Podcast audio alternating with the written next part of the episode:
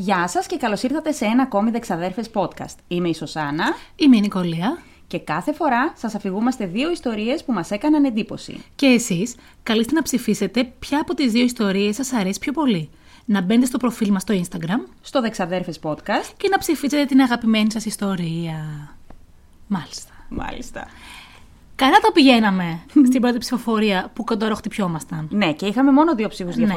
Διαφορά. Στο τέλος τι έγινε ρε παιδιά και ψηφίσατε τη μάνιτσα. Έξαλλη. Βέβαια, τώρα που το σκέφτηκα με τον εαυτό μου, ήσυχα, σοφά, Ναι.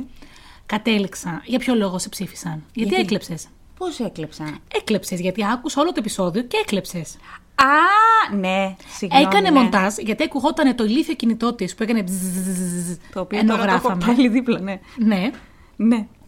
Και στο μοντάζ λοιπόν έκοψε ένα εξαιρετικό σημείο εκεί που της έλεγα ότι Ναι.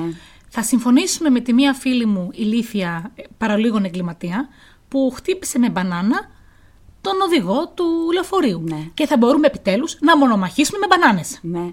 Και ήταν ένα δεκάλεπτο περίπου αυτό που έκοψα. Γιατί μιλούσαμε για μπανάνες 10 λεπτά. Μην Μόνο πλάω. εμείς.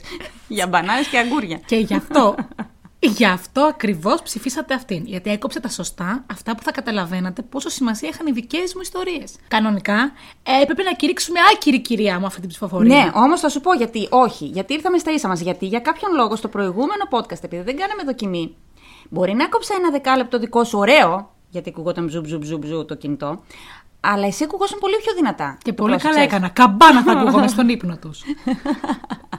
Παρ' όλα αυτά. Ας Κέρδισα, συνεχίσουμε. κέρδισα. Κέρδισε, ναι, γλυκούλα. Πριν ξεκινήσουμε, Ναι. να πούμε ευχαριστούμε πάρα πολύ τη Monsoon Candles για το giveaway που κάναμε. Ναι. Ευχαριστούμε πάρα πολύ όλους εσάς που πήρατε μέρος σε αυτό το giveaway. Τον νικητή τον έχουμε Ανακοινώσει. ανα- ανακοινώσει στη σελίδα μας στο Instagram, έχει γίνει tag και θα επικοινωνήσει κατευθείαν με την κοπέλα για τα κεριά. Ναι, Θα έπρεπε βέβαια το- μετά που το ξανασκέφτηκα να κρατήσουμε όλο το σετ για μας. όλο το σετ, ναι. Βλακεία. Αλλά εμείς παίρνουμε συνέχεια από τις Ναι, κοπέλες. αλλά βλακεία. να τους γνωρίσει και κανένας άλλο. ναι, εντάξει, να τις γνωρίσετε παιδιά. Υπάρχουν κάτι μυρωδιές που είναι τέλειες. Δικές μας, δεν θα σας πούμε. Πες και την άλλη την παράξενη που σου άρεσε εσένα. Εμένα μου αρέσει η λακριμόσα. Πέρα από αυτό, ένα περίεργο μεσίκο που το είχες πάρει. Α, που μυρίζεις σαν ε, βρεγμένο χώμα, σαν χώμα μετά τη βροχή. Αλήθεια. Ναι. Ε, μόνο εσύ τέτοια περιγραφή, Μαρίτσα. Επίσης, πριν ξεκινήσουμε, να ευχαριστήσω πάρα πολύ την Εύα. Μια κοπέλα που μου έστειλε μήνυμα και μου τόνισε, επισήμανε μάλλον, ένα λάθος που έκανα στο βίντεο που ανέβασα τελευταία. Δεν ξέρω αν το είδες, το παρατήρησες. Ήταν η πρώτη φορά που έκανα, δηλαδή την πάτησα σαν πρωτάρα πραγματικά από τα πρώτα που μας μαθαίνουν στη σχολή δημοσιογραφίας, να διασταυρώνουμε πάντα αυτά που, γρα... αυτά που βλέπουμε. Γιατί την έχουμε σπουδάσει κιόλας, να ξέρετε την κυρία. Πέρα Δεν την από έχουμε αυτό. αφήσει έτσι. Ναι. Που δεν διασταύρωσα. Πες μου. Είμαστε σπουδαγμένες. Αυτό Είμαστε ήθελα να- σπουδαγμένες πέρα ως πέρα. Έτσι. Που δεν διασταύρωσα μία πληροφορία που την βρήκα σε 20 διαφορετικές σελίδες. Και υπέθεσα ότι επειδή είναι σε 20 διαφορετικές σελίδες είναι αλήθεια. Αλλά δεν ήταν. Και αναγκάστηκα μετά και μπήκα στο YouTube. Αναγκάστηκα. Ε, δεν γινόταν αλλιώς και έκοψα εκείνο το κομμάτι που έλεγα τη λάθος πληροφορία. Την ευχαριστώ πάρα πολύ. Δεν ξέρω πώς την πάτησα εγώ έτσι. Μιλάει για το κανάλι της, Για έτσι το το, κανάλι, ξέρετε. ναι. Δεν μιλάει για μα, γιατί εμείς εδώ δεν κάνουμε λάθη. Ναι, ποτέ, ποτέ. Το Σωσάνα M στο YouTube. Αυτό. Έτσι. Έχουμε να πούμε κάτι άλλο. Μ, Όχι, πώς πέρασες; Πολύ. Ε, ξέρω εγώ, ωραία. Δεν έκανα και κάτι. Έκλεισα βέβαια δύο ταξίδια Ορίστε. για μέσα στην άνοιξη. Και εγώ έκλεισα. Εσύ που έκλεισες. Εγώ σου είπα, εσύ που έκλεισες. Πώ τι; Θα τα πούμε μετά. Α. Ναι, τέλος πάντων δεν θέλουμε να πούμε που θα πάμε. Θα πάμε και οι δύο ταξίδια, διάφορα. Ναι, γιατί ο σκοπός της ύπαρξής μας ποιος είναι, να ταξιδεύουμε. Εγώ μόνο αυτό θέλω από τη ζωή μου, να ξέρετε. Και Λέει σοκολάτες. ψέματα. Και μια καλύβα. Και θέλει. μια καλή στο δάσο να μένουμε μόνες μας. Ναι, τέλεια. Αυτά είχαμε να πούμε σήμερα. Ξεκινάμε; Και εγώ πέρασα ωραία αυτή τη Ξέρεις, σε προσπέρασα εγώ τίποτα. Για πες. Ήσυχα ήτανε. Γενικά Ναι. νομίζω ότι αυτός ο Γενάρης δεν θέλει να τελειώσει. Σαν να μην έχει 30 μέρες, να έχει 80. Ναι. Αλλά θα περάσει. Ατελείωτος ο Γενάρης. Έτσι ατελείωτος ποτέ δεν είναι ο Αύγουστος. Γιατί; Ναι, ρε φίλε, γιατί; Τέλος πάντων, είμαι ατάραχη. Δεν σου συνέβη όμως κάτι περίεργο, όχι, κάτι όχι. κακό. Περίεργο στη ζωή μου συμβαίνουν μόνο γιατί ξέρω εσένα. Είσαι Πέρα από μέρο αυτό. του κομ- κομματι- κομμάτι της ζωής μου. Και εμένα σταματήσαν όλα αυτά τα περίεργα που μου συνέβαιναν, τα, τα καντεμιέ περίεργα. Σταματήσανε. Μαχαίρι. Ορίστε. Είδες, επανήλθα στα ίσα μου. Για πέτα το κέρμα. Το κέρμα. Το The Coin, του The Witcher. Κανονικά. Ναι.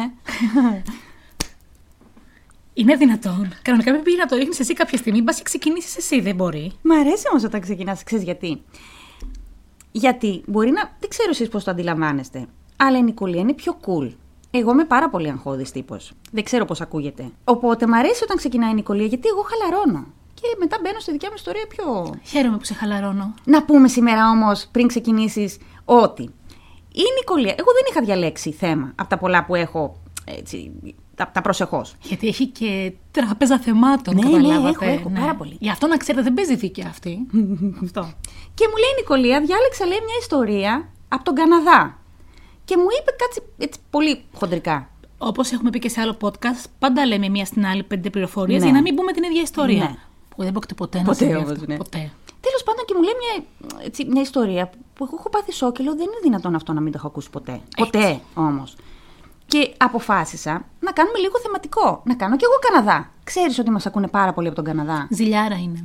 Και γιατί έχουμε, να το πούμε κι αυτό, 40.000 downloads, παιδιά. Θα σε ευχαριστούμε. Δεν το πιστεύω. Οπότε ξεκινάμε. Είμαστε στον Καναδά. Έτσι δεν είναι; Βεβαίως. Σήμερα λοιπόν θα σε ταξιδέψω σε μια εποχή που μου αρέσει πάρα πάρα πολύ. Ναι. Ναι, καλά κατάλαβες. Στις αρχές του 1900.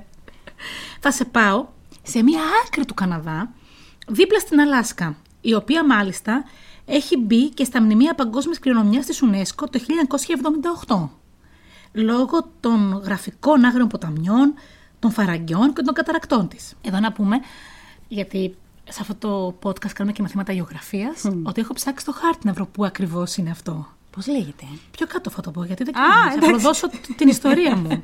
λοιπόν, θα σου μιλήσω λοιπόν, να εδώ, για την κοιλάδα Ναχάνη, που για αυτήν λέγεται κυρίως πως είναι καταραμένη ή στοιχειωμένη λόγω των εξαφανίσεων και των θανάτων μέσα στα χρόνια.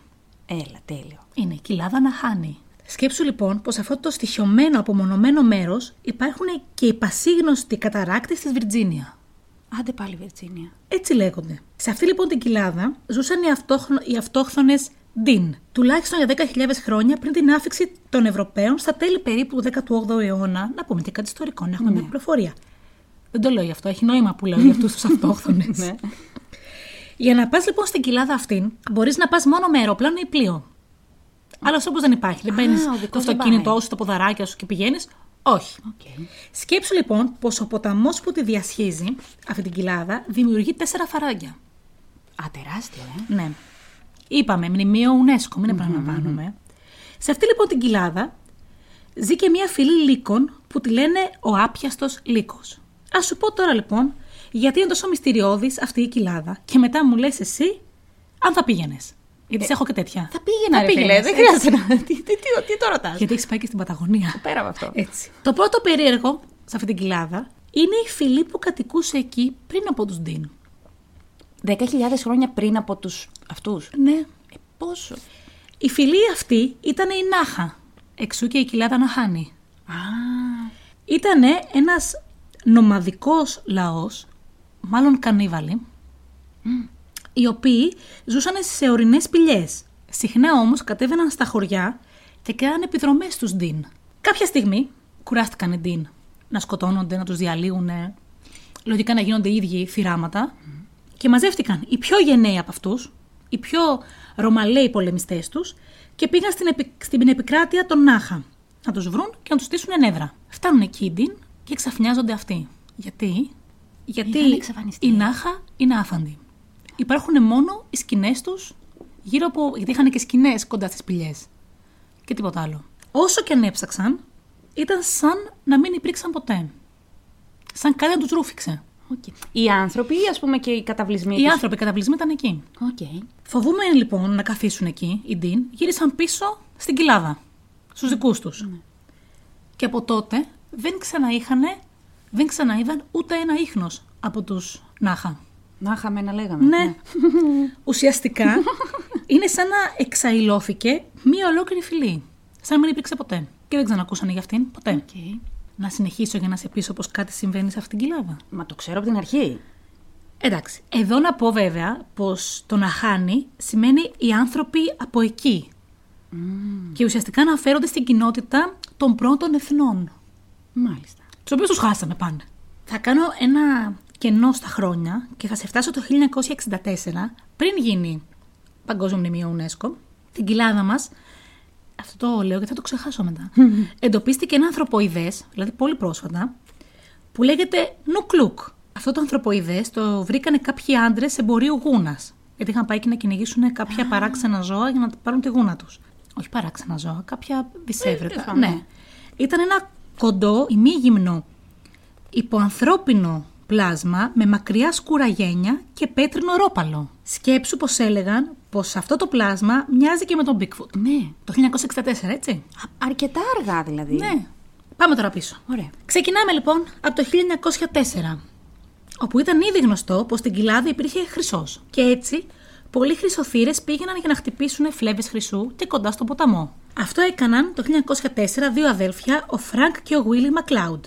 Μάλιστα, εκείνη τη χρονιά είχε έναν πολύ δύσκολο χειμώνα. Χρησιμοποίησαν κανό και έφτασαν με πάρα πολύ κόπο στην κοιλάδα. Βρήκανε χρυσό και επέστρεψαν σπίτι τους. Χαρούμενοι. Ναι. Η απληστία τους όμως τους έκανε να ξαναγυρίσουν πίσω για να βρουν κι άλλο. Και έτσι πήγαν το 1906 για μια δεύτερη προσπάθεια. Από τότε δεν τους ξαναείδε κανείς ζωντανούς. Χαθήκανε, ε. Δεν τους ξαναείδε κανείς ζωντανούς. ναι. Είναι η ώρα που λες αυτός το έκανε. Αυτός το έκανε. Δεν έχω και τρίτο. Μόνο Μα- αυτού του βάλε και ακόμα ένα να πω. αυτός Μάλιστα το έκανε. μαζί τους Ναι. υπήρχε και ένας τρίτος άνδρας Ε, αυτός το έκανε. που το επώνυμό του ήταν ε, Weir, αλλά δεν ξέρουμε τίποτα άλλο γι' αυτόν. Ήταν μαζί τους στα κανό ή. Στα κανό. Οκ. Και αγνοείτο κι αυτός. Δύο χρόνια μετά, Το 8. Το 1908, μια ομάδα ερευνητών μαζί και με τον θείο των δύο αδερφών, ο οποίος θείος είχε δώσει και κάποιες πληροφορίες λέγοντας ότι το 1906 ήταν να πάει αυτός μαζί τους, αλλά δεν μπορούσε τελικά και έτσι πήγε ένας φίλος αυτών των αδελφών, ο Weir. OK. Που πάλι όμως ο θείος δεν ήξερε τίποτα παραπάνω γι' αυτόν. Ναι.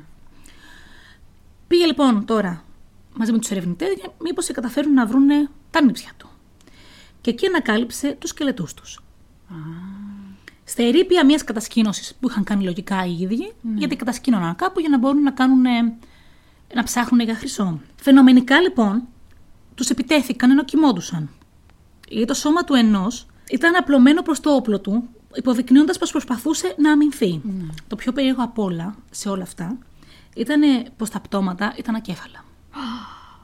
Έτσι η κοιλάδα από τότε έμεινε γνωστή ως η ακέφαλη κοιλάδα. Μόνο των δύο. Του τρίτου δεν βρήκαμε τίποτα. Δεν βρήκαμε τίποτα, ναι. Εδώ οι θεωρίες έγιναν ασταμάτητες. Δεν μπορούσαν καν να φανταστούν πού βρίσκονταν τα κεφάλια. Δεν τα βρήκανε ποτέ. Υπέθεσαν πολλά πράγματα. Από το ότι τους σκότωσαν γιατί είχαν βρει πολύ χρυσό, ότι τους επιτέθηκαν περίεργα και άγρια ζώα, μέχρι το ότι τους επιτέθηκαν πολεμοχαρείς ηθαγενείς που άφησαν τα ακέφαλα πτώματά τους ως προειδοποίηση σε επόμενους που θα τολμούσαν να πάνε εκεί. Αυτό μου ακούγεται πιο λογικό απ' όλα. Και εμένα. Ναι. Ξαναλέω, άφαντος ο τρίτος. Ναι. Οι θεωρίες συνεχίστηκαν μέχρι και το 1917, όταν εννέα χρόνια μετά βρέθηκε ακόμη ένα ακέφαλο πτώμα. Του Ελβετού Μάρτιν Γιώχασον βρέθηκε το πτώμα του δίπλα στην καμένη ολοσχερός σκηνή του. Ακέφαλο, ε. Βεβαίως. Βεβαίως. Βεβαίως. Καμένη ολοσχερός όπως είπα. Βέβαια, λίγο πριν τον βρουν σε αυτή την κατάσταση, αυτός είχε γράψει στους συγγενείς του ένα γράμμα και τους έλεγε ότι είχε πετύχει πάρα πολύ χρυσό. Ίσως λοιπόν αυτό να το πλήρωσε με, με τη ζωή του τελικά. Ακόμη βέβαια δεν, μπορούσαν, δεν μπορούν να καταλάβουν πώς κάηκε η σκηνή του. Έτσι φτάνουμε το 1927, όπου ανακαλύπτεται ακόμα ένα πτώμα Άντε πάλι. του Φίσερ. Ποιος είναι ο Φίσερ; Αυτός ήταν ένας παράνομος, outlaw, Άγγλο. και αναζητούσε, που τον αναζητούσε για πάρα πολλά χρόνια η αστυνομία. Ναι. Τα λείψανά του βρέθηκαν κοντά στο μέρος όπου ήταν και τα πτώματα των αδελφών Α, στην MacLeod. αρχή, ναι. Το 1908 εκείνη. Τώρα είμαστε το 27, σχεδόν 20 χρόνια μετά. Ούτε ανέφεραν όμως οι πηγές αν αυτός ήταν ακέφαλος. Μόνο το γεγονός ότι κατήχε πολλά ψήγματα χρυσού και πήγαινε πολλές φορές στα σύνορα για να αγοράζει αγαθά Ναι. και να μην τον βρίσκει η αστυνομία. Για να τα πουλάει, ναι. Αν νομίζεις πως τα περίεργα τελειώνουν εδώ, κάνεις λάθος. Απατάς σε ικτρά. Το βλέπω στο τετράδιό σου, έχει πολύ ακόμα.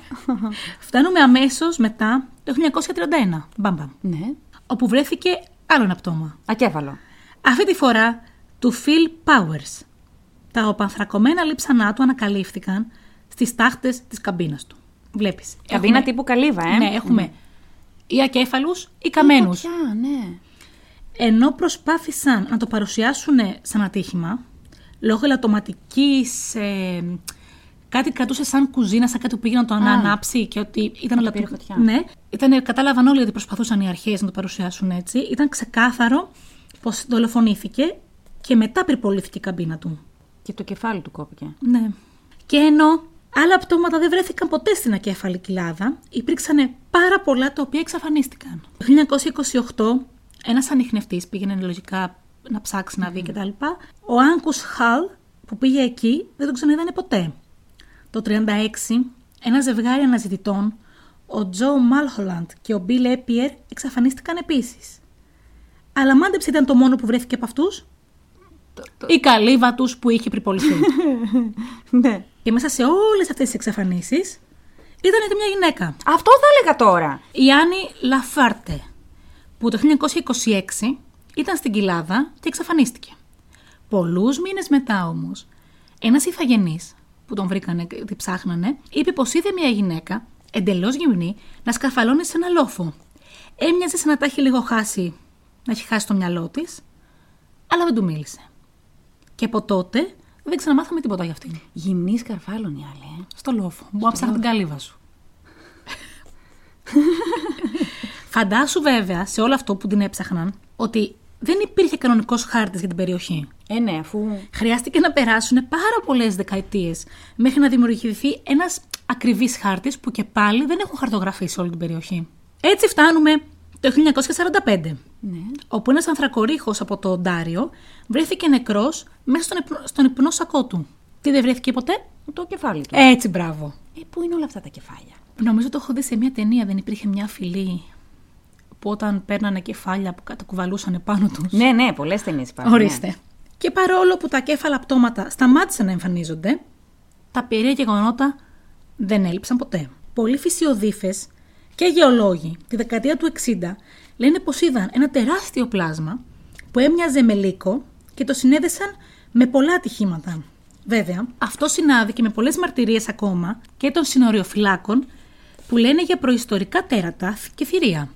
Μερικοί μάλιστα από αυτούς, τους συνοριοφύλακες που είναι η δουλειά τους, ναι, επιστρέφουν από την ακέφαλη κοιλάδα με πολύτιμους χαυλιόδοντε που έχουν, που έχουν ακόμα σάρκα κολλημένη επάνω τους.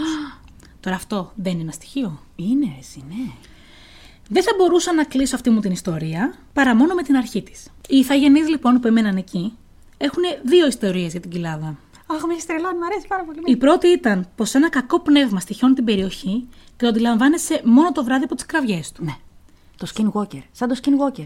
Και η δεύτερη, που δεν απο- αποχωρίστηκαν ποτέ οι ηθαγενείς, ούτε η Νάχα ούτε η Ντίν, ήταν πως γίγαντες ζουν εκεί και μάλιστα μαγειρεύουν τα γεύματά τους στις θερμές πηγές της κοιλάδας.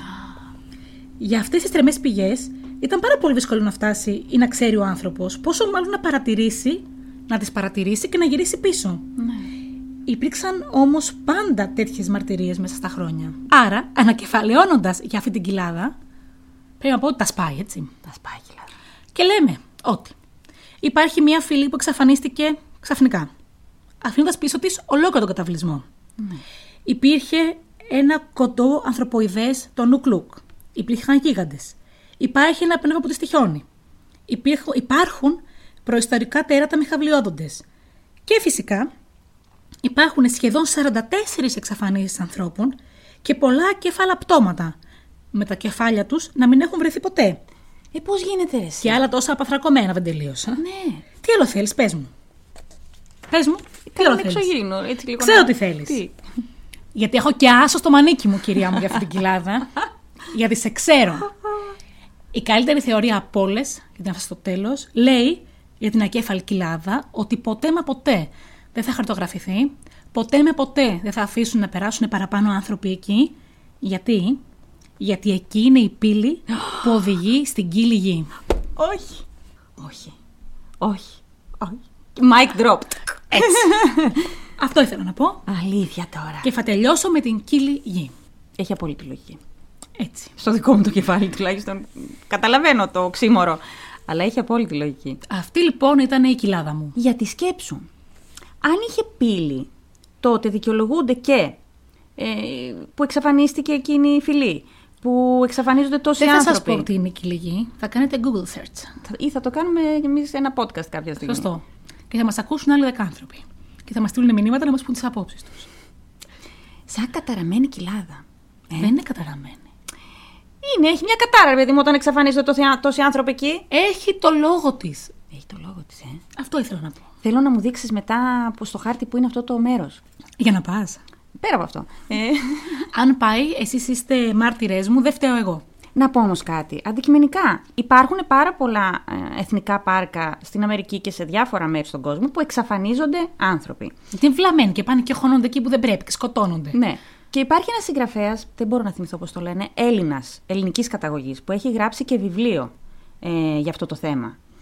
Για τους ανθρώπους που εξαφανίζονται σε εθνικά πάρκα. Όμως εδώ η διαφορά είναι ότι δεν εξαφανίζονται μόνο, ότι βρίσκονται χωρίς κεφάλια. Αυτό με τα άγρια ζώα δεν έχει καμία λογική, γιατί έχει αποδειχτεί ότι τα άγρια ζώα τρώνε τα σπλάχνα ή τα άκρα. Ναι. Το κεφάλι είναι πάρα πολύ δύσκολο να το κόψει κάποιος. Άρα κάποιος το κόβει και εμένα. Για να μην φτάσει ποτέ κανείς στην πύλη για την κυλιγή. Ναι. Ένα μηδέν σήμερα. Πάρα πολύ ωραίο. Το ξέρω ότι θα σ' αρέσει. Και εμένα μου άρεσε πάρα πολύ. Και να σου πω την αλήθεια, αυτή την ιστορία άρχισα να την ψάχνω, γιατί ενώ είχα μπει να δω τι θα γράψουμε, όπως είχα ανοίξει το ίντερνετ, έλεγε μ, μια ιστορία που κά, κάποιος τώρα πρόσφατα θα καταδικαζόταν ε, για το ακέφαλο πτώμα της κοπέλας του. Ναι. Και έτσι λέω, ας κάνω ένα search. Ναι. Και τι βρήκα; Πάρα πολύ ωραίο. Ορίστε η κοιλάδα μου. Θα σε Πάρα στείλω. πολύ Εγώ ωραία. θα σε στείλω στην κοιλάδα. Διοργανώνουμε εκδρομή για όλους εσάς. Στην κοιλάδα να χάνει. να χάνει. Θα ψηθούν, να ξέρεις. Θα, θα, θα δηλώσουν συμμετοχή πολύ. να δηλώσουν επειδή θα φτάσουμε. Εγώ θα κάτσω εκεί στην ακρούλα. θα πίνω. Τι πίνουν εκεί άραγε, κάτι ζεστό, ένα κονιάκ. Αυτό τώρα το θυμήθηκα και να τα αναφέρω.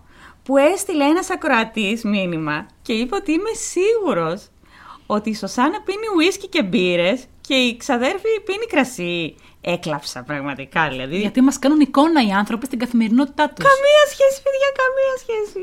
Δεν θέλω τώρα να αναφέρω και να. Πώς το λέμε. Δεν θέλω να Δεν αναφέρω. θέλει να καμία πει τι σχέση. πίνει. Δεν πίνω, καταρχάς. Να το πούμε αυτό. Λοιπόν, και εγώ λοιπόν έχω μια ιστορία από τον Καναδά. Πού; Έτσι. Επειδή μου είπες εσύ για αυτή την κοιλάδα με τα κέφαλα πτώματα, είχα μια άλλη ιστορία που βρήκανε κάτι κεφάλια, ξεκάρφωτα. Μια τα δικά μου. ναι. Οπότε θα κολούσε κάπως. Αλλά μετά μπήκα και είδα αυτή την ιστορία. Και λέω: Έχει πάρα πολύ ενδιαφέρον και είναι τόσο δικιά μου ιστορία. Θα καταλάβεις γιατί. Να ξέρετε, θα έχουν έρθει τα ούφο με τον Αγγελαδάρχη και τα ψάχνω. Είσαι πάρα πολύ κοντά. Ε, μα. Είσαι πάρα πολύ κοντά. Λοιπόν, αυτή την ιστορία λοιπόν την άκουσα από το κανάλι Bedtime Stories στο YouTube, που κάνουν εκπληκτική δουλειά πραγματικά. Και είναι η παράξενη εξαφάνιση του Granger Taylor. Ξεκινάμε; Yeah, baby. Εγώ λοιπόν από μικρή, δεν ξέρω, δεν χρειάζεται να το πω, θυμάσαι ότι ήθελα να πάω στο διάστημα, ρε παιδί μου, μονίμως. Αν κάποιος άνθρωπος λοιπόν τα έχει καταφέρει, αυτός είναι ο Granger Taylor. Είμαστε ή τον απήγαγαν, θα το δούμε και αυτό. 30 Νοεμβρίου του 1980. Α, είμαστε πρόσφατα. Ναι. Θυμάσαι που σου έλεγα και σε ένα άλλο podcast ότι αυτή την περίοδο από τέλη Νοεμβρίου μέχρι τέλη Δεκεμβρίου ή μέσα Δεκεμβρίου συμβαίνουν διάφορα περίεργα. Στατιστικά δηλαδή είναι. είναι... Τι; Πότε ήταν η αστροναύτης σου με την μπάνα; Πότε; Η αστροναύτης. Όχι, όχι, ήταν Φεβρουάριο-Μάρτιο, αν θυμάμαι. Εντάξει. Ναι. Αυτό ήταν το πιο παράξενο που θυμάσαι από όλα τα podcast. Συγγνώμη. λοιπόν. Και είναι 30 Νοεμβρίου του 1980 σε μία πόλη στον Καναδά, στη Βρετανική Κολομβία, σε αυτή την περιοχή τέλος πάντων, που λέγεται Duncan. Οι κάτοικοι λοιπόν εκεί ξύπνησαν μετά από ένα καταστροφικό βράδυ. Στις 29 Νοεμβρίου είχε ξεσπάσει μια τρομερή καταιγίδα, τόσο σφοδρή, που είχε, ε, ε, είχε ρίξει δέντρα, είχε σπάσει τζάμια, είχαν πλημμυρίσει σπίτια, είχε σηκώσει οροφές, είχε, είχε γίνει ένας χαμός. Και είχε κοπεί το ρεύμα, λογικό. Και όλοι ψάχνανε τον Granger Taylor. Ο 32χρονος Granger Taylor ήταν μηχανικός και ηλεκτρολόγος. Και τον ξέρανε όλοι στην περιοχή. Και επειδή ήταν και μια τύπου πολύ μικρή κομμόπολη, φαντάζομαι δεν είχαν και πολλούς ηλεκτρολόγους. Τον ψάχνανε και δεν τον βρίσκανε πουθενά. Εκείνο το πρωί λοιπόν, ο πατριός του βρήκε στο σπίτι ένα, γιατί έμενε με τους γονείς του ακόμα, ε, ένα γράμμα που έλεγε τα εξής. Αγαπημένη μητέρα και πατέρα. Έφυγα για να ταξιδέψω με ένα εξωγήινο σκάφος, καθώς επαναλαμβανόμενα όνειρα με διαβεβαίωσαν για ένα διαστρικό ταξίδι 42 μηνών για να εξερευνήσω το αχανές διάστημα. Αφήνω όλα τα υπάρχοντά μου σε εσάς. Δεν θα μου χρειαστούν άλλο πια. Παρακαλώ, ακολουθήστε τις οδηγίες που θα βρείτε στη διαθήκη μου για βοήθεια. Με αγάπη, Granger. Ωραίος. Καλώς. Καλώς. λοιπόν, Καλώς. Αυτό λοιπόν, όταν το έδειξε στην αστυνομία ο πατριός του, είπαν ότι δεν μοιάζει για μ, σημείωμα αυτοκτονίας. Είναι ένα σημείωμα τύπου κάπου... Σας ενημερώνω. Θα Γεια σας, ενημερώνω πάω και ταξίδι. Αυτό. Και λέει ξεκάθαρα ότι θα επιστρέψει μετά από 42 μήνες. Δεν επέστρεψε ποτέ, για να λέμε την ιστορία του. 42 μήνες είναι και πάρα πολύς καιρός. Είναι σχεδόν 4 χρόνια. Ναι. Και το 42 είναι ένας πολύ συγκεκριμένος αριθμός. Στο βιβλίο του Douglas Adams, το «Γυρίστε το γαλαξία μοτοστό» που έχει γίνει και ταινία για όλους εμάς τους συνωμοσιολόγους, το 42 είναι πάρα πολύ σημαντικός αριθμός. Και λέει σε αυτό το βιβλίο λοιπόν, βα... κάνανε μια ερώτηση σε έναν υπερυπολογιστή και το ρωτήσανε ποια είναι η απάντηση, η ύψιστη απάντηση για τη ζωή, το σύμπαν και τα πάντα; Και αφού ο υπερυπολογιστής επεξεργάστηκε το αίτημα, είπε το 42. που είναι πάρα πολύ αστείο. Αλλά το έχουν, που ο συγγραφέας τελικά είπε ότι το είπε για πλάκα, αλλά πολλοί το έχουν πάρει και το έχουν αναλύσει όλο αυτό το θέμα. Ο Το Γκρέιν- 42. Το 42, να το θυμάσαι αυτό. Ο Γκρέιντζερ Μάλιστα. Τέιλορ, λοιπόν, γεννήθηκε στις 7 Οκτωβρίου του 1948 στο Ντάνκαν. Το 42 θα έπρεπε. το 42 θα έπρεπε και να κολλάει. Οπότε τι ήτανε, 7 Οκτωβρίου; Ζυγός. Ζυγός. Μμ. Όταν ήταν μικρός, ο πατέρας του είχε πνιγεί σε ένα τύχημα σε μια κοντινή λίμνη. Και του είχε αφήσει αυτό πάρα πολλά ψυχολογικά, γιατί ήταν πάρα πολύ δεμένος με τον πατέρα του. Κλείστηκε στον εαυτό του, ήταν όλη μέρα στο δωμάτιό του και διάβαζε. Μετά από λίγα χρόνια η μητέρα του ξαναπαντρεύτηκε και ευτυχώς ο άνθρωπος που παντρεύτηκε ένας υπέροχος άνθρωπος που λάτρευε τον Γκρέιντζερ Το καταλαβαίνουμε και από το γράμμα του. Γιατί έγραφε Ναι. αγαπητή μητέρα και πατέρα. του. Ναι, ναι. Και δεν. Δηλαδή από εκεί και τον φώναζε και πατέρα. Οκ. Ήταν πάρα πολύ αγαπημένη. Αυτός ήταν ο Τζιμ Τέιλορ. Ωραία. Και από ό,τι έμαθα, είχε αυτός νομίζω πέντε παιδιά. Και αυτοί ήταν δύο και μετά κάναν ακόμα ένα. Τέλος πάντων, είχαν- κάνανε και ακόμα ένα παιδί. Ή υπήρξε ένα παιδί από αυτό το γάμο. Όταν ο Γκρέιντζερ ήταν στην, στο 8th grade, 8th grade νομίζω είναι γυμνάσιο. Είμαι και σίγουρη. Αυτό που έχουν οι Αμερικάνοι. Τέλος πάντων, νομίζω γυμνάσιο, γιατί ήταν γύρω στα 13. Σταμάτησε από το σχολείο παρόλο το ότι ήταν εξαιρετικός μαθητής και έπιασε δουλειά σε ένα συνεργείο που το είχε ένας οικογενειακός φίλος. Γιατί όμως, Γιατί από μικρός είχε τεράστια κλίση στο να φτιάχνει μηχανήματα, να επισκευάζει, ήξερε να επιδιορθώνει τα πάντα. Έπιαναν τα χέρια του πάρα πολύ. Στα 14, στο συνεργείο που δούλευε, χρησιμοποιώντας κομμάτια από ανταλλακτικά από άλλα αυτοκίνητα, έφτιαξε ένα πλήρως λειτουργικό αυτοκίνητο. Αυτό το αυτοκίνητο υπάρχει ακόμα στο μουσείο της περιοχής. Φαντάζομαι δηλαδή πόσο καλή δουλειά έκανε. Στα 17 του επισκέβασε μια ολόκληρη μπουλντόζα που τη βρήκε πεταμένη κάπου, τέλος πάντων παραχωμένη, και με αυτήν βοηθούσε τους, ε, τους ανθρώπους της πόλης να, ας πούμε, όποιος χρειαζόταν βοήθεια στην αυλή του, οτιδήποτε ρε παιδί μου, και το έκανε φιλοκερδός. Το 1969, που ήταν 21, βρήκε ένα παλιό τρένο με ατμομηχανή, το επισκέβασε και το δόρισε μετά στο Δήμο. Μπράβο του. Δηλαδή αυτός ο άνθρωπος, ό,τι έπιανε στα χέρια του, το έφτιαχνε. Και ήταν η πρώτη φορά, εκεί στα 20 με 21, που σταματήσαν να τον βλέπουν ως τον περίεργο. Γιατί ήταν και λίγο περίεργος ένας άνθρωπος. Εντάξει, και μοναχικός Και φαντάζομαι. μοναχικός.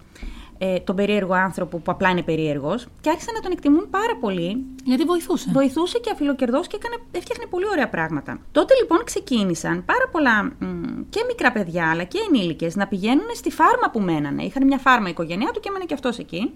Και να τους δείχνει όλα τα μηχανήματα που έφτιαξε. Ε, και τον αγαπούσαν πάρα πολύ οι κάτοικοι. Όλη μέρα λοιπόν κάτι έφτιαχνε. Κάποια στιγμή, άκου να δεις τώρα, είχε επισκευάσει και ένα αεροπλάνο του Δευτέρου Παγκοσμίου Πολέμου και το πούλησε για 20.000 δολάρια τελικά. Κάτσε, μαντάμ. Έχει επισκευάσει Ναι.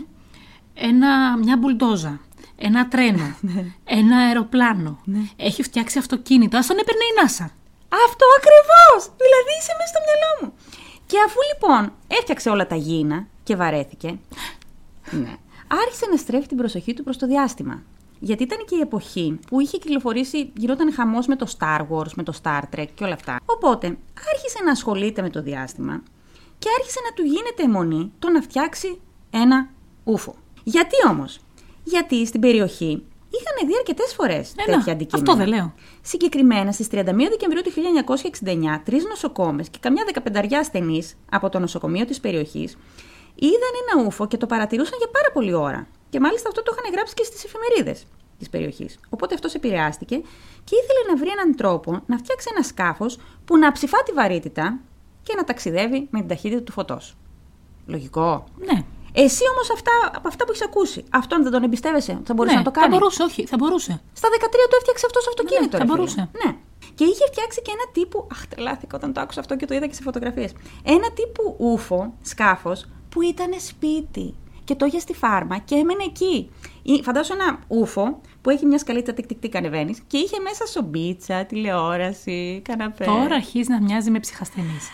Έλα, Τώρα, όχι. τώρα αρχίζει και το χάνει. Τώρα. Τον αγαπώ. Εκεί που έχει κάνει το σπιτάκι ούφο. Τώρα, Έλα, ρε τώρα, εσύ. τ- τώρα αρχίζει και γίνεται ψυχασθενής. Έμεινε λοιπόν πάρα πολλές μέρες εκεί και έκανε έρευνα. διάβαζε σπιτάκι ούφο. Στο σπιτάκι ούφο. Μάλιστα. Και μελετούσε βιβλία για το πώς θα καταφέρει. Ένα κανονικό ούφο. Δεν μπορώ. Να φτιάξει ένα κανονικό. Εξαιρετικά πηγαίνει αυτό.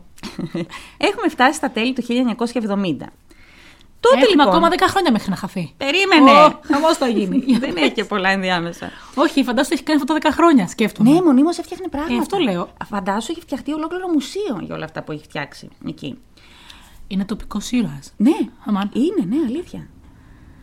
Εμείς εγώ το λέγαμε ο τρελό του χωριού. Ναι, το ξέρω. Εκεί αυτό σκεφτόμουν τώρα. Που τους... Τέλος πάντων, δεν θα το σχολιάσω. Και άκου τώρα να δεις. Άρχισε τότε να πειραματίζεται με μαριχουάνα και LSD. Λογικό. 1970. Δηλαδή, σε έναν άνθρωπο που είναι ήδη πειραγμένος από τη μάνα του. Που ήδη ο εγκέφαλός του κινείται πιο γρήγορα. Κινείται διαφορετικά, ναι. Ναι. ναι. Που παίζει. Τώρα δεν θέλω να κάνω ανάλυση. Τέλος πάντων, παίζει να είχε κάποιο θέμα. Αυτός ο άνθρωπος λοιπόν άρχισε να παίρνει LSD. Και τότε σκάσανε τα πρώτα περίεργα όνειρα. Έλεγε λοιπόν στους φίλους του ότι άρχισε να δέχεται κάποια μηνύματα στα όνειρά του από εξωγήινα όντα και μετά έλεγε ότι πλέον δεν χρειαζόταν να κοιμηθεί και ότι τα δεχόταν αυτά τα μηνύματα τηλεπαθητικά ενώ ήταν εξύπνιος. Και αν και οι φίλοι του τον κορόιδευαν, πρέπει να δείτε τη φάτσα της. Προσπαθώ φιλότιμα. Έλα ρε εσύ. Εντάξει, καταλαβαίνεις ότι ο άνθρωπος... Να σου πω κάτι. Αυτούς τους ανθρώπους... Κάνε λίγο να πω. Ναι. Γίνα λίγο. Βλέπεις εκεί ένα μέσα στα δέντρα, σαν να δημιουργείται μια πύλη. Α, ναι, την ξέρω αυτή την πύλη. Πάρα πολύ ωραία πύλη. Ναι, ναι. Έχει μια πύλη εκεί και μια πύλη έχει λίγο πιο εδώ όταν κοιτάς από εκεί. Μόνο εσύ. Ναι, λίγο. Συγγνώμη για τη διακοπή, δεν πήρα το. Είδα μια πύλη στο δάσος. και σε πειράζει ο άλλος. Αλήθεια. Όχι, δεν θα το κόψω αυτό, Μαρίτσα. σε πειράζει ο φίλος μου που μιλούσε με τους εξωγήνου και εσύ βλέπεις πύλες στο δάσος. Πύλες βλέπω. Απλά αν ο άνθρωπος μιλάει με τους εξωγήινους. Ναι. Σημαίνει πως εκπέμπει και σε άλλες συχνότητες. Και ποιος μου λέει εμένα ότι δεν επικοινωνεί στα αλήθεια; Για να επικοινωνεί υπάρχουν δύο τρόποι. Ή αυτός να εκπέμπει σε άλλες συχνότητες, ή οι εξωγήινοι έρχονται σε συχνότητες δικές μας. Ναι. Ενδιάμεσος τρόπος δεν υπάρχει. Ναι. Και γιατί δηλαδή επικοινωνεί μόνο με αυτόν; Γιατί αυτός ήταν σε θέση να τους καταλάβει. Και κανείς άλλος τον οποίο τους πιάνει; Όχι, τους πιάνει. Α. Τους πιάνει, ρε παιδί μου, αλλά τώρα φαντάζομαι Ωραία, συγγνώμη. Ναι, τέλος πάντων, θα το αναλύσουμε. Και αν και οι φίλοι του τον κορόιδευαν, τον ρωτούσαν συνέχεια πράγματα. Και πες μας για τους εξωγήνου, γιατί τύπου δεν σε πιστεύω, ρε παιδί μου, αλλά πες μου τι σου λένε. Και άρχισε να λέει ότι του είπαν, του έλεγαν διάφορα μυστικά για το πώς θα φτιάξει ένα σκάφος. Του είπαν ότι δεν μπορούν να του πούνε πάρα πολλές λεπτομέρειες, γιατί η ανθρωπότητα δεν είναι ακόμα σε φάση που να μπορεί να εκτιμήσει όλες αυτές τις γνώσεις, που είναι απόλυτα λογικό. Του είπαν ότι για να φτιάξει σκάφος ε, που θα κάνει ταξίδια διαγαλαξιακά χρειάζονται κάποια υλικά που αυτός δεν θα μπορούσε να έχει πρόσβαση ε, εύκολα. Δεν του είπαν όμως ακριβώς τι. Και του είπαν ότι το μυστικό για αυτά τα ταξίδια και για την ε, αντιβαρύτητα είναι ο μαγνητισμός. Μμμ. Που επειδή το ψάξα, Μέχρι εδώ εγώ δεν βρίσκω απόλυτα λογικά. αυτά. είναι απόλυτα λογικό. Συμφωνώ.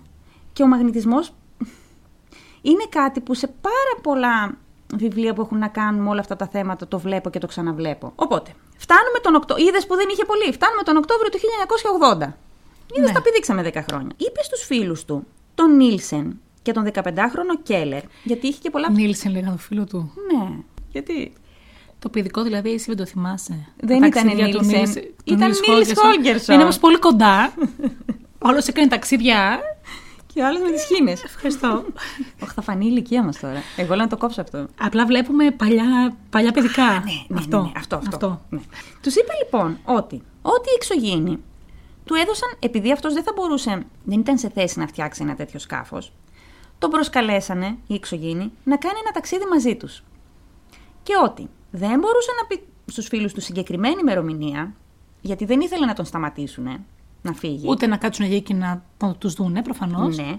Και ότι θα ερχόταν η εξωγήινη ένα βράδυ που θα έβρεχε πάρα πάρα πολύ. Για να μην φαίνονται, λέει, τα σκάφη τους. Και ότι επειδή όταν πλησιάζουν, λέει, τα σκάφη στη γη, δημιουργούνται τύπου κενώσεις που μοιάζουν με αστραπές. Ναι. Θα ερχόντουσαν μια μέρα που έβρεχε για να μην καταλάβουν οι άνθρωποι τι ήρθαν τα σκάφη. Ε, Κάλυψη έλεος. απόκρυψη. Εδώ λοιπόν να πω ότι παρά τα όσα λέμε και τόσο γελάμε και το κοροϊδεύουμε και μπορεί Δεν κοροϊδέψαμε. Ναι. Σε αυτή τη φάση, να το τονίσω αυτό, όταν σου λέει ένας φίλος σου ότι θα έρθουν εξωγήινοι να με πάρουνε, σήμερα τουλάχιστον, θα έπρεπε με κάποιο τρόπο, είσαι υποχρεωμένος να βοηθήσεις. Δεν μπορείς να αφήσεις έναν άνθρωπο που μπορεί, υπάρχει μεγάλη πιθανότητα να έχει θέματα ψυχικής υγείας, να σου λέει τέτοια πράγματα και εσύ απλά να γελάς και να μην βοηθάς. Έτσι δεν είναι. Όχι. Συνέχισε. Αυτό ήθελα να πω. Δεν ξέρω από πού να το πιάσω. Ότι οι φίλοι τους σε αυτή τη φάση, αν τον είχαν βοηθήσει, Γιατί εσύ κατέληξες ότι όντως είχε θέματα ψυχικής υγείας; δεν είμαι σίγουρη. Δεν Ούτε μπορώ να εγώ. πω. Αν οι φίλοι του λοιπόν δεν αντιλαμβάνονταν ότι έχει πρέ- θέματα ψυχικής υγείας, Δηλαδή, αν τον θεωρούσαν καθόλου normal. λειτουργικό, Και τον πιστεύανε. ναι. Αν θεωρούσαν ότι πραγματικά ο άνθρωπος είναι ιδιοφία, που έχει δείξει μέχρι τα, Ναι. λίγα του, τα λίγα του χρόνια ότι είναι ιδιοφία, και σου λέει ρε φίλε, όντως κάτι παίζει. Κάτι αντιλαμβάνεται που εμείς είμαστε οι κοινοί θνητοί, οι πλεμπέοι του χωριού Ναι. και δεν το πιάνουμε. Βέβαια, δεν νομίζω ότι φαντάζονταν ότι πίστευαν ότι όντως θα κατέβει ένας επτάμενο σκάφο. δίσκος και θα τον πάρει, αλλά ούτε και ότι θα του συμβεί κάτι τόσο τραγικό που θα τον οδηγήσει στο θάνατο τον άνθρωπο. Ναι. Οπότε πίστευαν ότι όντως αντιλαμβάνεται κάτι που οι ίδιοι όχι, οπότε ας τον αφήσουμε να δούμε τι θα μας πει μετά. ναι, εμένα θα με ανησυχούσε όμως αυτό το πράγμα. Το λέω εγώ, θράσος. δεν, δεν έχουν ιδέα οι ακροατές πόσο θράσος είναι αυτό που λέω. Μα γουρλώνω και τα μάτια μου. λοιπόν, συνεχίζω. Οπότε, αυτό ακριβώς έγινε στις 29 Νοεμβρίου εκείνης της χρονιάς. που είχε τον κατακλυσμό του κόσμου. που ξέσπασε αυτή η καταιγίδα. Την ίδια μέρα το πρωί είχε μιλήσει με τον πατέρα του και του είχε πει, δεν του είχε πει τι πρόκειται να κάνει, τι, τι είχε στο μυαλό του να κάνει, να συμβεί τέλος πάντων, αλλά τον αγκάλιασε και τον φίλησε και του είπε ότι τον ευχαριστεί για όλα όσα έχει κάνει για αυτον Η μητέρα του έλειπε. Ήταν σε ταξίδι, λέει, και δεν πρόλαβε να την αποχαιρετήσεις εισαγωγικά. Που και αυτό μου φαίνεται περίεργο. Γιατί, αν αυτός. Αυτός είχε τρελή αδυναμία στη μητέρα του, έτσι. Αν αυτός ήταν στο χέρι του να επιλέξει μια ημερομηνία να εξαφανιστεί, σε Δεν ήταν στο εισαγωγικά. χέρι του. Αυτό. Άρα δεν ήταν στο χέρι του. Αφού είπε, θα ερχόντουσαν μια μέρα που δεν θα ξέραν πότε, με κακοκαιρία. Άρα δεν ήταν στο χέρι του. Δεν Ναι. μπορούσε να προβλέψει και τον καιρό. Συν ότι αν όντως της είχε πάρα πολύ δυναμία της μητέρας του, θα φρόντιζε να είναι μια μέρα που θα λείπει αυτή για να μην χρειάζεται να αποχαιρετιστούν. Α, αυτό δεν το σκέφτηκα. Έχεις δίκιο. Μην τα ξαναλέμε, έχω πάντα δίκιο. Ναι. Λοιπόν, στις 6 το απόγευμα λοιπόν, στις 29 Νοεμβρίου, μπήκε ο Γκρέιντζερ στο Bob's Grill, σε ένα εστιατόριο στο κέντρο του Ντάνκαν. Για λίγο τρόμαξα. Γιατί; Ότι μπήκε σε ένα γκριλ. Ότι πήγε ο ίδιος σε ένα γκριλ. Λέω, δεν το ζω αυτό. Plot twist. Θα γινόταν η ιστορία πολύ καλύτερη. Εκεί δούλευε μία σερβιτόρα, η Λίντα Μπάρον, η οποία είπε ότι αυτός φορούσε ένα συγκεκριμένο τζιν και μία μπλούζα, αλλά της έκανε εντύπωση ότι δεν φορούσε ούτε μπουφάν, ούτε αδιάβροχο. Είχε ήδη αρχίσει να βρέχει και τους είχε προειδοποιήσει, λέει η μετεωρολογική υπηρεσία, ότι έρχεται μια πάρα πολύ σφοδρή καταιγίδα. Και είναι 29 Νοεμβρίου Που έχει κρύο. στον Καναδά, έχει ψοφόκρυο. Γύρω στις 6.30 το απόγευμα πλήρωσε και έφυγε, τους χαιρέτησε όλους και έφυγε με το φορτηγάκι του. Αυτός είχε ένα φορτηγάκι ντάτσουν και είχε αρχίσει να ανοιχτώνει. Εξαφανίστηκε λοιπόν αυτός. Το επόμενο πρωί συνειδητοποίησαν ότι λείπει αυτός και βρήκαν και το γράμμα και άρχισαν να τον ψάχνουν. Κάνανε μια πάρα πολύ μεγάλη έρευνα. Δεν βρήκαν ποτέ. Όχι, βρήκαν κάτι αργότερα. Σε εκείνη τη φάση δεν βρήκαν τίποτα όμως. Ούτε ένα ίχνος ότι μια μαρτυρία ή ότι πήγε προς τα εκεί ή κάποιος σημάδι τέλος πάντων ότι προς τα κάπου κατευθύνθηκε. Είχε αφήσει όμως πέρα από το γράμμα και μία διαθήκη μέσα στο ούφο σπίτι του. Ναι.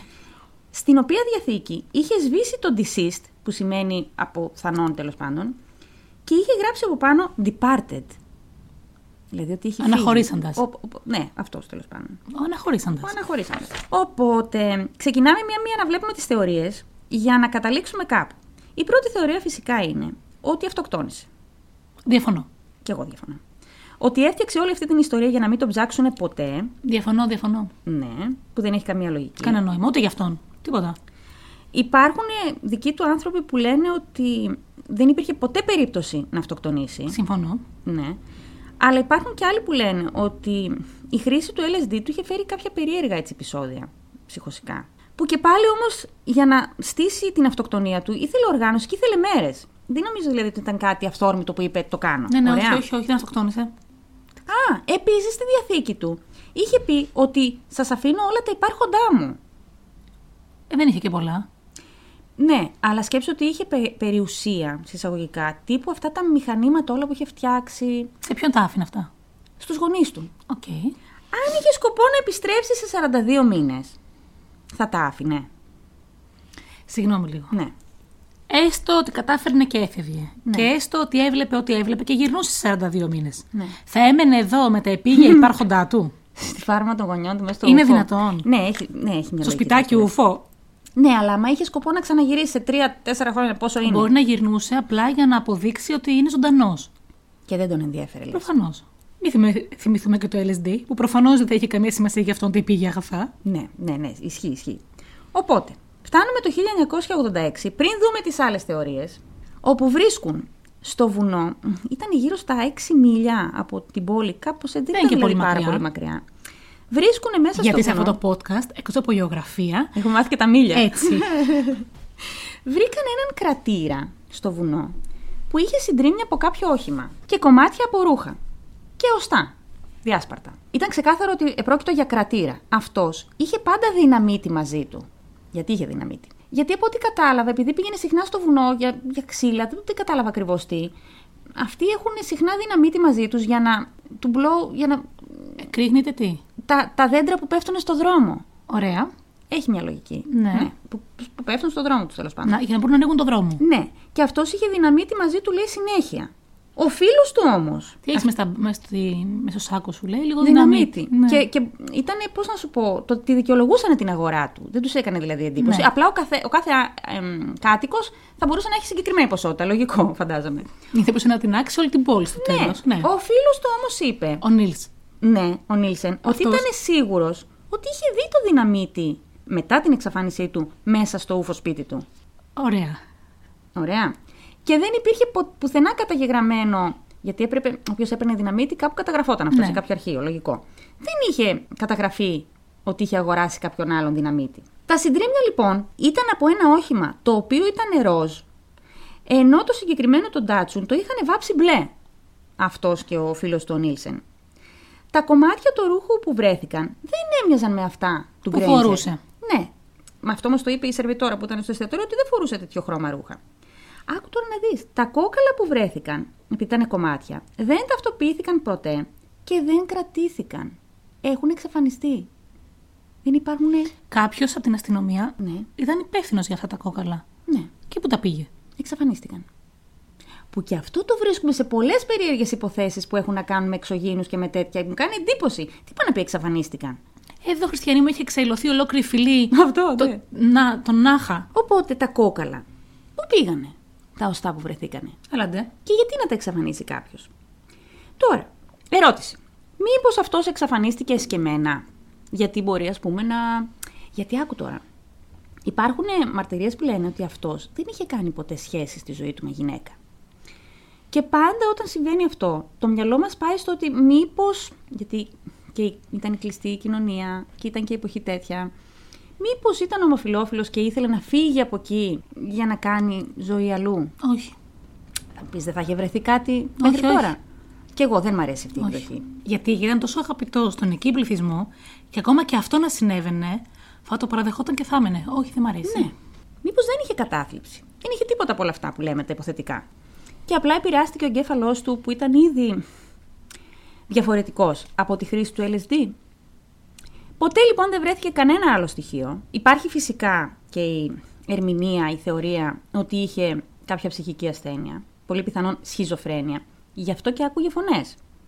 Και έλεγε ότι επικοινωνούν. οι εξ- Δεν είναι normal τώρα αυτό να λες ότι επικοινωνούν οι εξωγήινοι μαζί μου. Επίσης, μήπως έπεσε θύμα κάποιου, μήπως δολοφονήθηκε; Ενώ πήγε στο βουνό και περίμενε ή περίμενε τέλος πάντων το ραντεβού με αυτούς τους εξωγήινους. και δολοφονήθηκε γιατί δεν φορούσε μπουφάνι παλτό όταν έφυγε ή αδιάβροχο; Μήπως είχε στο μυαλό του ότι θα μπει μέσα στο αυτοκίνητο και οι εξωγήινοι θα τον πάρουν μαζί με το αυτοκίνητο; Δεν ξέρω. Εσύ τι, πες μου λίγο τη θεωρία σου. Α, να πω επίσης. δεν θέλει να πει τίποτα, Νικολία, με κοιτάει περίεργα.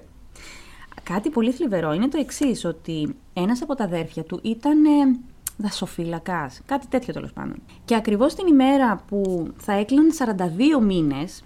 Ναι. Ναι. Διοργάνωσε τύπου μια εκδρομή, κάπως έτσι να το πω, στο βουνό, για να τον περιμένουν. Δεν είναι πολύ γλυκό. Φυσικά αυτός δεν επέστρεψε ποτέ. Είναι έτσι Θλιβερό. ελπιδοφόρο. Είναι θλιβερό. Και επίσης ένα άλλο. Αυτός είχε πει κάποια στιγμή στο φίλο του ότι εγώ θα λείπω 42 μήνες, αλλά σε γήινα χρόνια είναι 150. Το είχε πετάξει και μια φορά αυτό. Οπότε φαντάζεσαι να το δούμε σε 120 χρόνια από τώρα. Πόσο είναι, πόσο έχει περάσει από το 1980. Άστα. έχει περάσει πολύ. Έχει περάσουν, έχουν περάσει 42, 42 γεμάτα. Όχι, όχι, όχι, όχι, όχι. Ναι, να τον δούμε σε 100 τόσα χρόνια να επιστρέψει πίσω. Απίστευτο. Αυτή ήταν η ιστορία μου. Δεν θα ζούμε για να τον δούμε εμείς. Απλά Ναι. πρέπει να μείνει κάπου αυτή η πληροφορία για να μπορέσουμε να τον δούνε οι επόμενοι. Λες. Και φαντάζεσαι να επιστρέψεις, δεν θα είναι τρελό. Όχι. Θα είναι πάρα πολύ ωραίο. Θα είναι ωραίο. Εγώ λοιπόν αυτόν τον άνθρωπο Και τον δεν αγάπησα. χρειάζονταν τον μπουφάν του, γιατί θα έφτανε μέχρι εκεί που ήταν τον πάουν εξωγήινοι με το αυτοκίνητο. Δεν θα τον παίρνανε με το αυτοκίνητο επάνω στο. Ναι. Αυτό θα τον παίρνανε μέσα σε μία δέσμη. Δέσμη Ναι. φωτός, όπως συνήθως. Οπότε θα βρεχόταν ο άνθρωπος. Ναι, και έλειπε και η μάνα του. Για να του πει να πάρει ζακέτα. Πάρε ζακέτα. στο διαγαλαξιακό ταξίδι σου. Ναι, μωρέ, στεναχωρέθηκα για τον Γκρέιντζερ. Εγώ δεν πιστεύω ότι τα λείψανα που βρεθήκανε ή το αυτοκίνητο ήταν δικό του. Ούτε εγώ. Γιατί αν σκεφτούμε αυτό που έλεγα πριν, ότι όλοι είχαν δυναμίτη στην περιοχή για να κάνουν διάφορε. Μπορεί να καπιανού οποιοδήποτε άλλο, Ναι. αλλά δεν τους έλειπε κανείς άλλος. Όχι. Δεν τους έλειπε. μετρήθηκαν. Εκείνη τη χρονιά μετρήθηκαν. Θα κρατήσουμε Ναι. ότι αυτός είχε δίκιο και τώρα είναι κάπου διαγαλαξιακά. ναι, και μπορεί να ακούει το podcast μέσω μιας περίεργη συσκευή που έχει φτιάξει. Και γελάει και λέει: Αυτές οι χαζές συζητάνε για μένα. Ναι, τέλειο. Αυτή ήταν η ιστορία μου. Τώρα λοιπόν που είπαμε και τις δύο ιστορίες, Στον Καναδά, στον Καναδά, θέλεις να κάνουμε, θέλεις κάθε φορά να κάνουμε μια συγκεκριμένη χώρα ή μια περιοχή; Ε, θα το σκεφτούμε. θα το σκεφτούμε. Γιατί εσύ έχεις backup ιστορίες. Να σκεφτώ κι εγώ. Και άμα βρίσκω καλές, θα το συζητάμε. Κοίταξε, επειδή δεν είναι δίκιο. Θα περιμένω πρώτα να βρεις εσύ Ορίστε. Και μετά θα λέω εγώ ρε παιδί μου, «Α, βρήκα και μια ιστορία κι εγώ από την ίδια περιοχή. Το δέχομαι έτσι. Και να κάνουμε Γερμανία. Γερμανία μας ακούνε πάρα πολύ. Και Κύπρο. Και Βέλγιο για κάποιο λόγο. Και Αγγλία. Όλα μας ακούνε παντού. Ωραία. Είμαστε global. Είμαστε global. Mm. Οπότε θα το σκεφτούμε αυτό. Τώρα που ακούσατε τις ιστορίες μας λοιπόν, Μπείτε και ψηφίστε σοφά στο Instagram. Θέλετε έναν βλαμμένο που πήγε να βρει τους εξωγήινους ή θέλετε μια κοιλάδα που τα έχει όλα; Όλα καλά κρυμμένα μέσα. δεν έχει κεφάλια. Σπουτάγει όλα έτσι. κεφάλια δεν έχει. Σωστά. Αυτά είχαμε λοιπόν να πούμε σήμερα. Σας ευχαριστούμε πάρα πολύ που μας ακούσατε. Σας ευχαριστούμε κάθε φορά που μας ακούτε γιατί όσο πιο πολύ μας ακούτε τόσο πιο πολύ κουράγιο μας δίνεται να ψάχνουμε άλλες ιστορίες και να κάνουμε αυτά τα podcast τα οποία τα διασκεδάζουμε πραγματικά πάρα πολύ. Ναι, αλήθεια. Σας ευχαριστούμε πολύ λοιπόν. Μέχρι την επόμενη φορά. Γεια σας! Γεια σας.